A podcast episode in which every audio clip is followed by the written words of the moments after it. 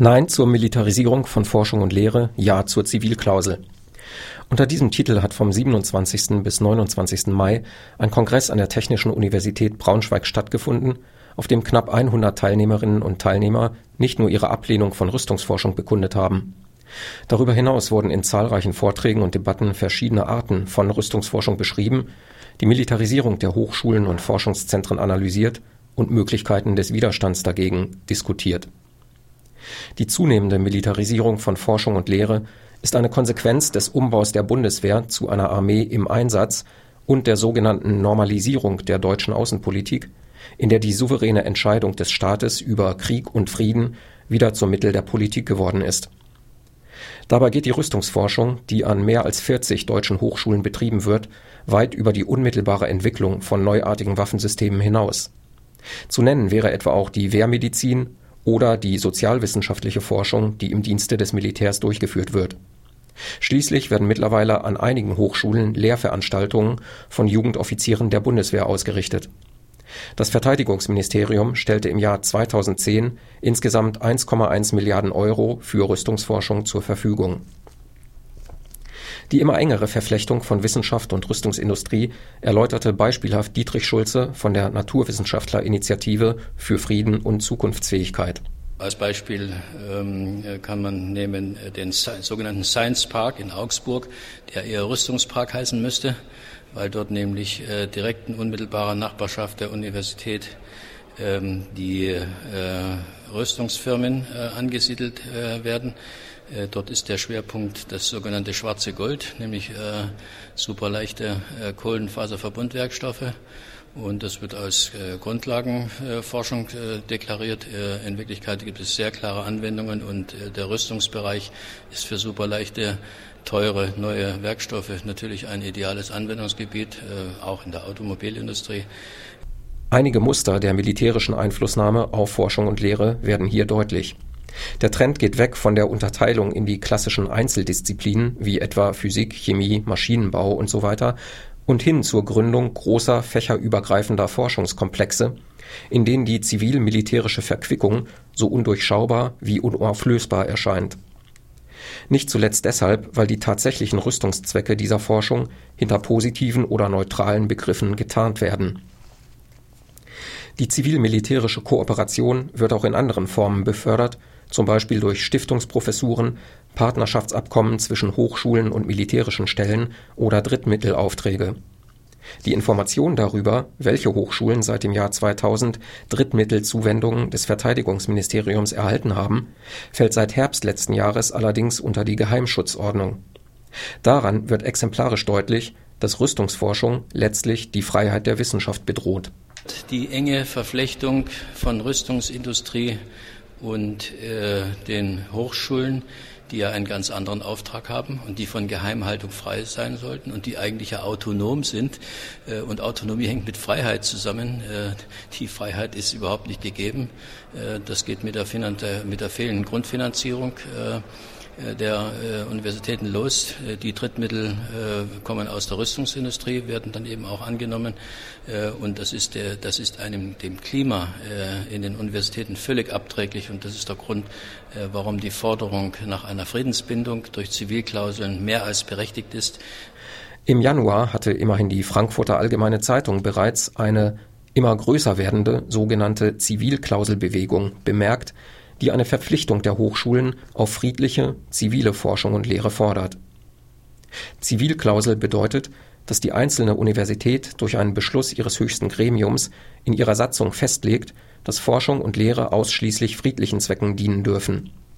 Kooperationen mit dem Militär oder der Rüstungsindustrie sollen damit verboten werden. Einige Hochschulen haben einen solchen Passus bereits eingefügt Anderswo haben Urabstimmungen der Studierendenschaft stattgefunden, etwa an der Universität Köln, wo sich 65 Prozent der Studierenden für eine Zivilklausel ausgesprochen haben. Das Thema ist aktuell. Man hat die letzten Jahre und insbesondere auch Monate gemerkt, dass es einen erhöhten Aufklärungsbedarf gibt. Und äh, insbesondere die Reaktion der Bundesregierung auf Anfragen zu dem Thema, sprich äh, die unter Verschlusshaltung der entsprechenden Informationen lässt einen natürlich stutzig werden. Und deswegen sind wir da seit einem Jahr ungefähr bundesweit aktiv. So Dominik Bennett vom AStA der TU Braunschweig.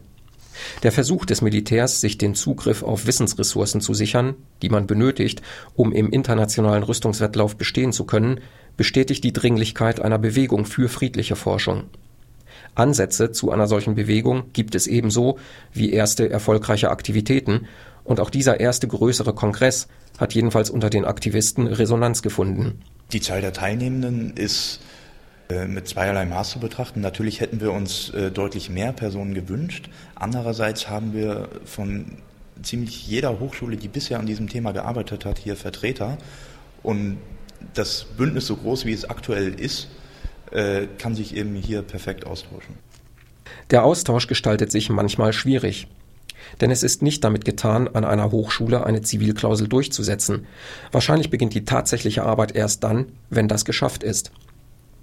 Dann kommt es nämlich darauf an, dieser Bestimmung auch zu realer Wirkung zu verhelfen. In der Diskussion wurde darauf hingewiesen, dass einer Zivilklausel zum Trotz immer noch alles gemacht werden kann, wenn es von der Unileitung gedeckt wird. Ein Passus in der Satzung einer Universität nützt nichts, wenn er nicht in konkrete Praxis umgesetzt wird. Ein schlagendes Beispiel für die Schwierigkeiten, mit denen man sich konfrontiert sehen kann, wenn es eine Zivilklausel gibt, liefert die Universität Tübingen. Es scheint, als erprobten dort die Gegner der Zivilklausel die Möglichkeiten, eine solche Bestimmung zu unterlaufen. Christoph Marischka von der Informationsstelle Militarisierung in Tübingen skizziert die Situation. Ja, in Tübingen gibt es eben eine Zivilklausel seit Dezember 2009, mittlerweile auch von der Landesregierung äh, sozusagen genehmigt. Ähm, das Problem oder das Manko an dieser Zivilklausel ist eben, dass sie nicht aus äh, konkreten Kämpfen um Krieg und Frieden, um Antimilitarismus hervorgegangen ist, sondern dass das eine von vielen äh, Forderungen der Studierendenproteste war und nach gängiger Lesart im Grunde die eine Forderung, äh, die von der Universität äh, erfüllt wurde, weil die Universität da gehofft hat, dass das sozusagen am wenigsten Folgen hätte. Äh, sprich, die Idee von Universitätsseite war, wir führen diese Zivilklausel ein, aber damit ändert sich nichts. Und danach sieht leider bis jetzt alles aus. Es findet weiter wehrmedizinische Forschung statt. Es sind weiter Bundeswehrangehörige in Lehrveranstaltungen. Es sind äh, Jugendoffiziere da. Äh, es wurde jetzt eine Honorarprofessur für Wolfgang Ischinger eingeführt. Ähm, es hat ein, einen, ein Seminar stattgefunden zu Ethnologen beim Militär von der Bundeswehrangehörigen selbst durchgeführt, etc.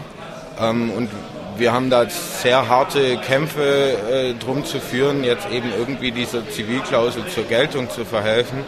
Es besteht da die akute Gefahr, ähm, dass die Zivilklausel, da wo sie jetzt eben eingeführt wurde, sich als Farce, als hohle Phrase entpuppt.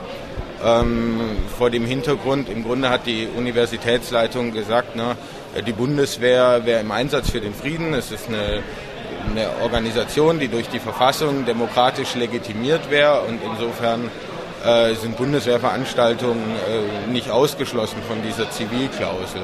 Und vor diesem Hintergrund äh, besteht natürlich die Gefahr, dass die Zivilklauseln in anderen Städten, wenn sie jetzt eingeführt werden, eben auch dann eventuell gar keine Wirkung entfalten. Deswegen denke ich, dass der Kampf in Tübingen sehr wichtig ist, da jetzt der, Zivilklausel die zu definieren und auch zur Geltung zu verhelfen im Kontext antimilitaristischer Auseinandersetzungen.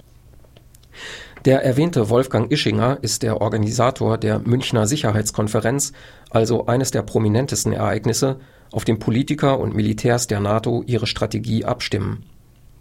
Seine Berufung zum Honorarprofessor an eine Universität, an der kurz zuvor eine Zivilklausel vereinbart worden ist, muss man als den Versuch werten, die Verpflichtung auf Wissenschaft jenseits militärischer Belange ad absurdum zu führen. Wenn der Versuch gelingt, dürfte die noch junge Zivilklauselbewegung ihren ersten schweren Rückschlag erlitten haben.